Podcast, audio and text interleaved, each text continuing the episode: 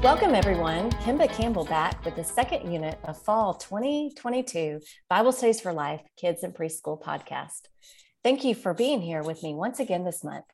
This time we are here with Abby Land and Shirley Smith. Abby and Shirley have both been with us before, but I'm sure we have some new friends listening. Ladies, will you tell us a little bit about yourself? And maybe this time, since it's starting to get into the fall season, maybe share about a favorite hot drink that you enjoy in the fall. Well, I'm a Lifeway retiree. I was with Lifeway for about 34 years and happy to still be doing some contract work. I've got one boy that's all grown up and married, and I like to bake. And I guess my favorite hot drink would be hot chocolate. And I'm Abby. I'm the content editor of Bible Studies for Life for preteens. And I live in the Houston, Texas area with my husband and four boys. And my favorite drink would be apple cider, especially when it starts to get cooler outside, for sure. Mm, those both sound great. Thank you, ladies, for sharing. I am Kimba, and I'm the publishing team leader, and um, I have three boys.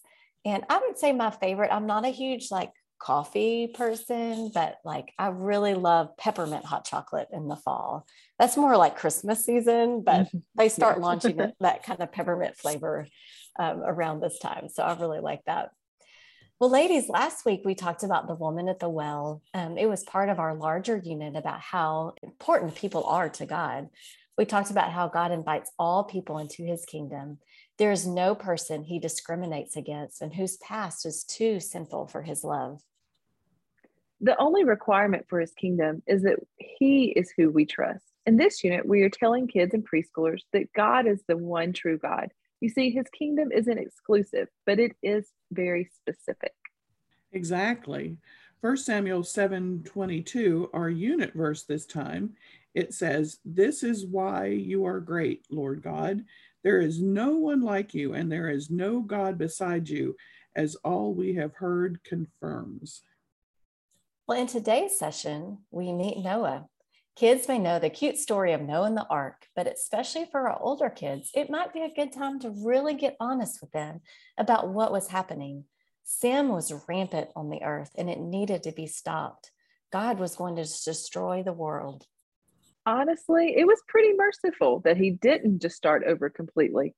There was one man who followed God. His name was Noah, and he and God chose to spare him and his family. Help kids know that God is in control of all things, and He will help bring about His will in people's lives and in the world. Lead kids to understand that God leads people to do His work, and He will help them accomplish whatever work He gives. God provided a rescue plan for one righteous man, Noah. The rescue was extended to Noah's family. This story points to a greater rescue Jesus the only perfectly righteous person, came to take the punishment for sin. We trust his act of obedience and are saved by the punishment our sin deserves.